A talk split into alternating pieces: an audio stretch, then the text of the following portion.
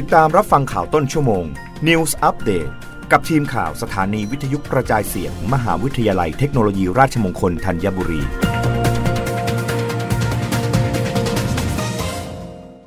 รับฟังข่าวต้นชั่วโมงโดยทีมข่าววิทยุราชมงคลธัญบุรีค่ะ รัฐมนตรีว่าการกระทรวงพาณิชย์เผย ตึงราคานมผง นมพร้อมดื่มไว้ให้นานที่สุด เพื่อลดภาระค่าครองชีพประชาชน นายจุรินลักษณะวิสิทธิ์รองนายกรัฐมนตรีและรัฐมนตรีว่าการกระทรวงพาณิชย์ กล่าวถึงกรณีราคาน้ำมันปาล์มขวดยังทรงตัวอยู่ เนื่องจากเป็นปาล์มสต็อกเดิม ที่ราคา 4-5 บาทต่อกิโลกรัม ภายหลังอินโดนีเซียประกาศยกเลิกการส่งออกผลปาล์มจึงได้สั่งการให้ติดตามสถานการณ์อย่างใกล้ชิด และเร่งกำกับให้ราคาสินค้า สอดคล้องกับต้นทุนใหม่ให้เร็วที่สุด จากการตรวจสอบจำนวนสินค้าคาดว่าสัปดาห์นี้ จะสามารถปรับราคาสินค้าลงให้เท่าต้นทุนได้ ทั้งนี้จะยึดหลัก win-win model ในการแก้ไขปัญหา ให้ทั้งกับผู้ประกอบการและผู้บริโภคอยู่ได้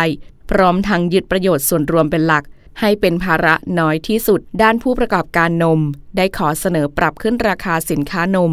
ทั้งแบบพร้อมดื่มและนมผง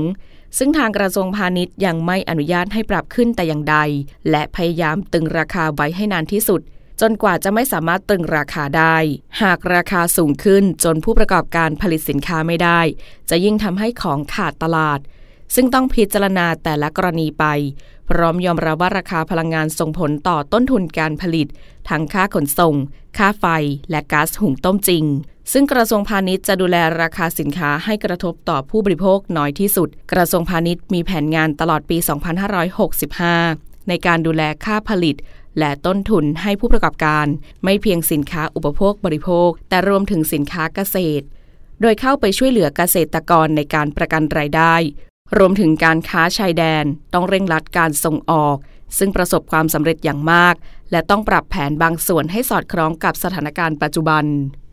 รับฟังข่าวครั้งต่อไปได้ในต้นชั่วโมงหน้ากับทีมข่าววิทยุ ราชมงคลธัญบุรีค่ะรับฟังข่าวต้นชั่วโมง News อัปเดตครั้งต่อไป